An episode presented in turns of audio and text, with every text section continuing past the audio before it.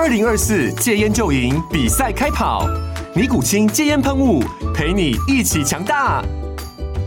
戒烟不容易，单靠意志力戒烟的人，时常无法克服戒断症状而失败。尼古清戒烟喷雾将是你的神队友，简单一喷，药品急速释放，立即缓解七大戒断症状，不限场合提高戒烟成功率。除了尼古清神队友，你还可以寻求专业医疗人员协助，一起迈向戒烟成功之路。尼古清戒烟喷雾，用科学方法戒烟，请咨询全台各大药局及戒烟门诊。本广告由尼古清戒烟喷雾、卫部药书字第零二七八三五号提供。嘉安嘉护股份有限公司，台北市中山区民生东路三段二号十楼，北市卫药广字第一一三零三零一九零号。尼古清戒烟喷雾，相伴每个新开始。你也和我一样关心青年返乡创业的议题吗？或者青年返乡都在做什么呢？我是马耀，每个礼拜四我在各大 Podcast 频道，我用三十分钟的时间与您分享青年返乡创业的心路历程，让你看见青年逐梦的精彩故事。亲爱的朋友，大家好，欢迎收听《青年返乡 Are You Ready》？大家好，我是主持人马耀金马耀嘎固。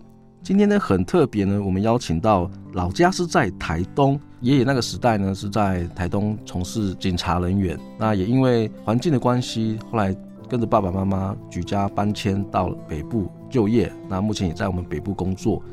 国涛呢，他对他自己有一个梦想，就是有有朝一日他也能够回到自己的原乡台东。能够开创一番事业，所以我们今天来邀请他呢，就是来跟我们分享他为什么会有这样子一个返乡的这样一个念念头跟想法，以及他现阶段针对这个梦想，他做了哪些的努力。好，我们就现在来，我们就来欢迎国涛。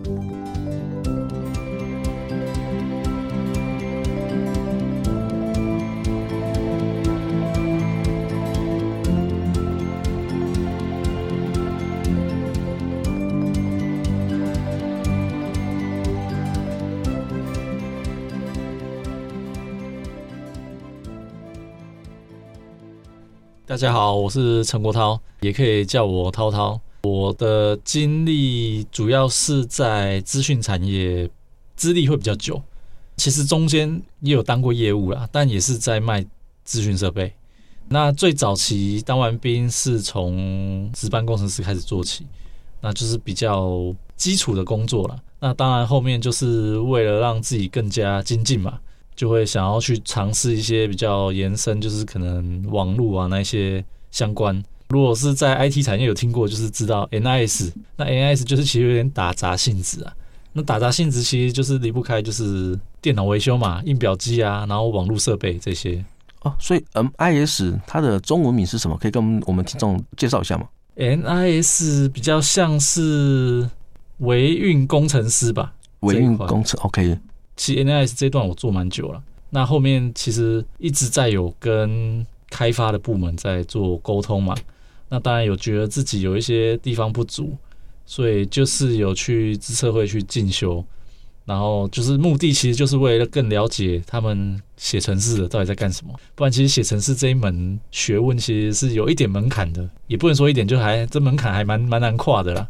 那你了解它之后，其实会对他们的需求。因为毕竟开发，我们对他是使用者，我们可能会要跟他们要求什么东西，可能要开发某个城市，这样我们会比较好沟通，也不至于被他们算欺负吧。听起来好像您本身也有在做的部分，就是有跨部门的专案管理的这样子一个呃工作职能。对对对，有跨一些专案管理，但是没有到全部啊，因为有去进修嘛，所以我有涉略到一块，其实跟现在也蛮夯的产业就是。云端的服务，大家如果有听说过，就是 AWS 跟 Azure，还有 GCP，还有另外一个就是大陆那边的阿里云。那其实这个云端服务，简单来说就是你把地端的设备、资料及服务啊，可能网络的部分都虚拟化到云端上面去做使用，你就会舍去掉比较多地端。地端的概念就是说实体设备。云端你就想象成是虚的啦，因为就云端你看不到，你只能看得到它的设定嘛，那些数据啊，然后它的状况。这一段其实我有后面有到一个公司，它是电子设备，它主要是针对汽车的产业的。那其实这个专案大家应该有听说过了，就是 iRent 租车的嘛，嗯，APP 租车。那这一段其实那时候在管理上面，其实对我来说是一个大要进啊，就是进步很多，因为它用到的云端服务实在应该是说实在有够多啊，所以那时候也其实也很头痛。那后面其实就因为搬家的关系嘛，到南港去了，所以就有换到另外一家公司。那其实那间公司是做偏向影影音串流的。那我的大概经历其实就是离不开就是 IT。那其实这在期间也有进步了，对，就是从地端嘛，早期的地端、基础的地端到一般的地端，然后突然跳到云端工程师这边。所以目前是住在南港。南港对，然后后来就是因为搬到南港这边，那边就没有再继续做。所以我就出来上一个课程，就是在台科大上一个课程，然后也认识你嘛。对，那这个课程就是跨境电商实战班嘛。对对，然后就来这边进修。跟听众朋友也稍微分享一下，就是我跟国涛呢，我们在上台科大有一门课程叫做跨境电商的实战课程。其实我跟他都有一个梦想，也就是希望能够创业。所以我们在台科大刚好也彼此有认识，你稍微聊了一下，就是知道国涛他也想要回到原乡，因为家里刚好有一块土地，他想要在当地能够盖一个民宿，他就很认真的也跟我一样，我们都跑去上课。所以也希望透过这次的节目呢，他也想呃跟我们听众来分享他是如何努力的去完成他的梦想。那古涛，我这边也先稍微了解一下，就是你刚刚提到有在学习有关于跨境电商，跨境电商跟您要回到原乡开民宿这件事情，你可不可以跟我们聊一下，怎么会有这样的一个想法去上我们跨境电商的课程？因为其实会选到这门课程，它其实里面很多有关的，就是可能行销方面，对，及专案管理，还有他教你一些怎么规划。你可能举例，你今天要开个公司嘛，毕竟民宿会有可能公司行号的问题。对，那他就会教你从这一步一步慢慢做。那当然，这些课程里面还有一些包含网红啊，就网红训练的课程。像这个部分，就是对我现在 YouTube 的这一块会比较大的帮助。当初就是看到这个课程，想说，哎，对我未来的规划非常有用。那我就当然是抓准时机，因为它毕竟课程也不短，就是三个月多的课程。那我就赶快来上课。因为不想浪费太多时间在，就是可能因为你没有去上课，你可能就是会在家耍废，嗯，大概是这样子。其实我跟国涛其实我们都是一样，就是心中有一个目标，比如说像创业是我们要做的这件事情。那创业它必须要具备哪些能力？刚刚提到的有行销的专长，所以我们就很积极的去上这方面的课程。刚好博涛他之前是在从上一份工作呢，是从事的也是资讯产业。那他自己在工作之余，他也有在经营呃 YouTube 频道，所以他也算是一个小网红。当然，当网红他成为大网红这个过程，他也是有一个很艰辛的一个过程，必须要努力。所以他也去上了我们台科大的一个课程。那这部分的话，我就想跟国涛也稍微聊一下，就是你可以稍微跟我们分享一下您的过去的专业。OK。我过去其实就是资讯产业嘛，那其实讲资讯产业这一块范围是很广的。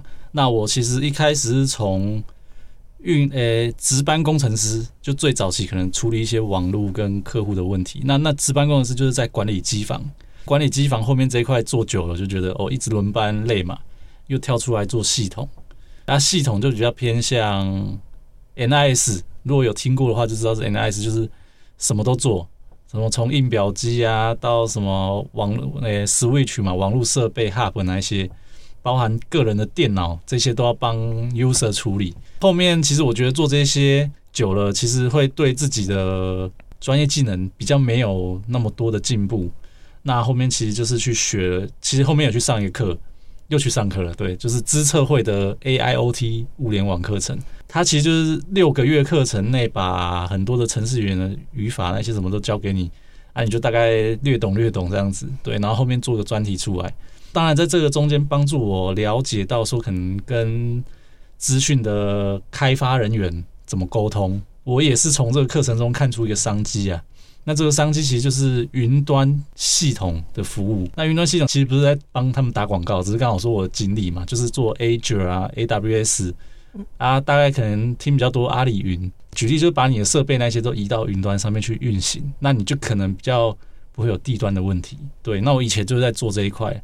其实，在开民宿这些都是在我这些历程之中，就是可能像我遇到我女朋友，然后我亲戚他们其实都在花莲有一些闲置的土地嘛，啊，他们自己也有家嘛，然后就跟他们讨论说，哎，你们这边好山好水，啊，你们有闲置的土地。你们要么就租给别人，不然就是放在这，那就偶尔久久可能年假才会回来嘛，对，然后就回去住一下这样子。那我想说，这个东西可不可以再利用？当然，这途中也有考虑到一些，因为毕竟要开，可能要做一些事业，开民宿那些都要经过很多考量，对，然后后面才会说到去考虑到行销这一块。OK，也就是回到原乡，能够结合你的专长，能够发挥在你的行销上面。所以也透过了我们去台科大还有自社会的一些课程的一些进修，让他的那个成功几率也能够稍微能够实现成功的机会能够比较大这样子。对对对，没错。OK，哎，那你现在在目前在台科大，除了刚提到有上一些呃网红行销方面，您这边还有在上哪方面可以跟我们分享一下吗？目前还有另外上一个，就是他是在做募资行销的课程。那其实这个课程还蛮有趣的。对啊，还蛮夯的。啊、对，这个募资其实顾名思义就是说，我要去用可能某个服务或者某个商品去募款，说募到多少金额嘛。简单讲是这样。那其实他这个课程中，老师是带着我们去做实做。那当然，第一个从我们的专案发想，然后你要做什么商品，当然老师会帮你稍微看一下你要做什么。找你想到你要做什么什么商品之后，再去研究说如何去找来源。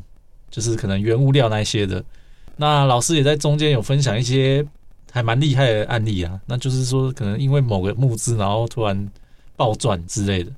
当然，这这只是少数啦。经由这整个流程，其实他还有讲到说，整个专案的规划管理。对，那老师有教到一个很重要的，就是 ChatGPT。其实这是最近很夯的东西。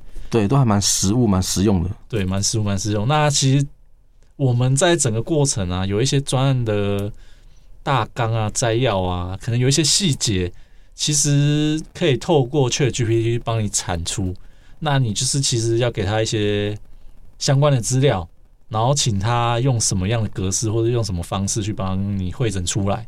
这其实对文书处理的部分是一个大要紧的，省下你很多时间自己再去拉格式啊、用表格那些什么的。所以下对指令也是蛮重要的，所以老师在课程里面就是也有指导说，哎，怎么样去针对我们的 AI 去下您所需要的目标指令，让它能够产出你要的结果。对，没错，没错。哇，感觉这课程也是蛮学学到蛮多的。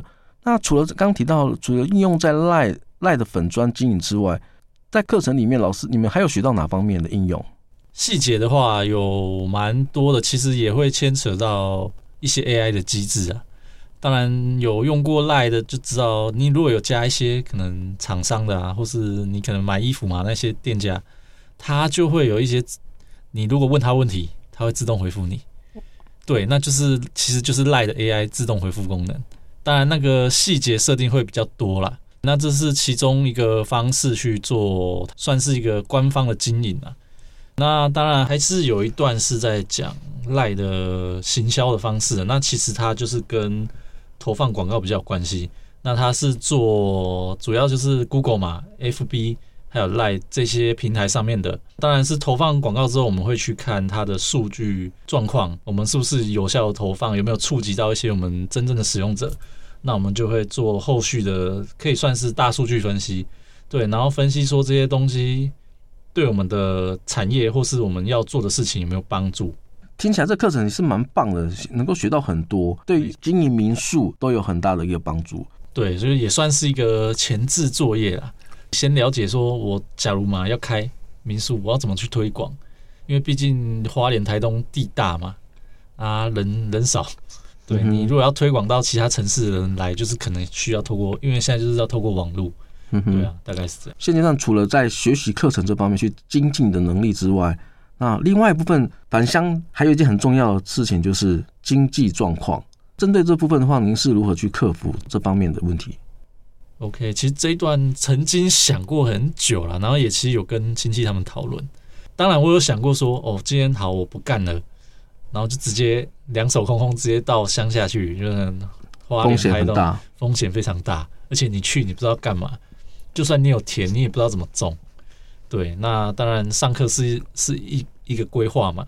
那当然，其实有想过说，其实就是就地重整，以最少的成本去做民宿的规划，这是最理想的方式啊。那当然，其实近期他们有人有是在做装潢，这样子做的话也要花不少钱。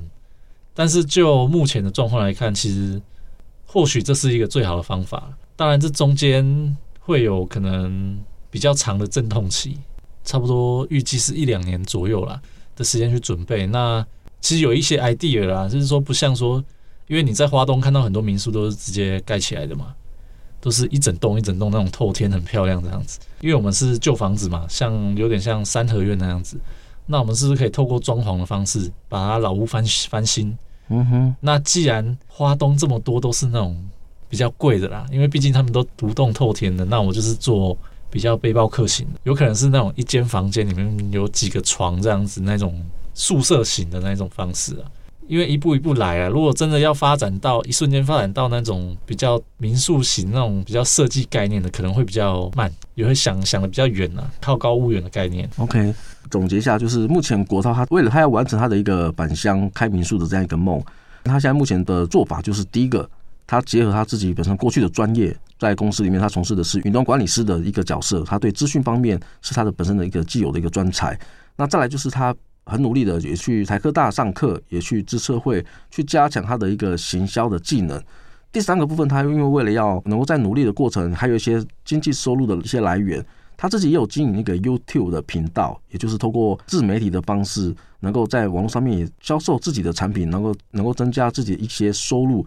最重要的啊，他在返乡的一个过程，他他并没有一个很冒进的一个一个想法，他也是结合他自己本身周边的一些资源，像他自己要在开民宿，他刚好在台东，他就有亲戚是从事有关于呃室内设计的，所以他就结合他自己本身在当地的一个资源，再加上他的未来的老婆在家乡刚好也有一块地，也跟他的一个目标未来的目标刚好相契合，就是要经营民宿，所以他从一开始的一个起心就是要经营民宿。回到原乡生活，所以他以民宿来当成他这个起始点，一直到现在他在做的一个每一段的一个过程，努力的过程，心中就是要能够实现他的一个创业梦。其实我觉得这样的一个方向啊，这样一个思考方式，也是蛮值得我们有意想要返乡的青年，也是可以成为我们一个很好的一个借鉴。就是我要返乡，我的步骤是什么？刚好国涛他现在正在履行他的一个阶段的目标。这部分呢，都是可以给我们一个很好的一个参考跟范例。国涛，我这边也想要问您，就是现阶段呢，有很多年轻人，他也是有很多的一个梦想，跟你一样，他可能也是想要回到原乡去发展。这个部分的话，您对我们返乡青年，从您的角度，你可以给我们一些建议吗？当然是离不开一步一脚印。那我其实，在做这些事之前，其实有一段时间是比较。低潮啦，应该是说在想，因为我们就一般人嘛，我们也没有什么身份，我们也不不是什么富二代嘛，所以关于可能我们要做什么事情，都必须深思熟虑啊。对，毕竟还要考虑到可能家人的想法，或是假如你有结婚，就可能又会有老婆啊、什么小孩之类的担忧。对，嗯哼。那这个部分的话，其实我是保持个积极然后行动的心态去做。对，那像我 YouTube 那时候跟就是我们那些台主合作的时候，那我也是说，那就先做啊，先做再看嘛。那做完先看，再看效果如何，就是离不开就是你要执行。当然不是说无脑的执行，你可能就是要一些规划。那你执行之后，你才会发现说，哦，这些事情可能会遇到什么问题，你要怎么去解决它，而不是逃避它，因为。有些状况就是说，你必须想办法把这件事情给圆掉、处理掉。因为我是工程师嘛，那我们就会有一个状况，就是说，今天这个问题你不处理掉，之后还是会一直发生。因为可能就像个城市问题 bug，你不修，之后还是会一直有类似的状况会一直发生嘛？对啊，大概是这个概念了。那当然是建议说，就是走稳重的步伐，因为毕竟我像我就不是什么。比较有背景的人，所以我们做事情都是比较走稳重路线。那当然，如果你有什么很好的 idea，或是你有一些资源的话，当然我是建议你好好的、聪明的应用，广结善缘、灵活的应用，不要也不要浪费这样子。今天国涛呢给我们了很好的一个分享，也就是他在履行他的创业梦的过程，他是用什么样的方式来努力。那我觉得今天的整场下来啊，其实我觉得觉得学习到一个很重要的一个重点，就是国涛他很认真的在学习。我觉得学习这件事情是非常重要的，不管您是要返乡创业，还是您在哪个领域，你要想要达成你的一个梦想之前，如果还没有这方面的一些能力之前，我觉得去上课精进自己能力是一个很棒而且不吃亏的一个做法。好，今天这集呢，我们就先录到这里。如果你也喜欢我们的节目，欢迎您到各大 Podcast 频道按下订阅，或加入青年返乡 Are You Ready 的粉丝专业，按赞留言分享你的观点。再次感谢你的收听，我们下周见，拜拜，拜拜拜拜，各位拜拜。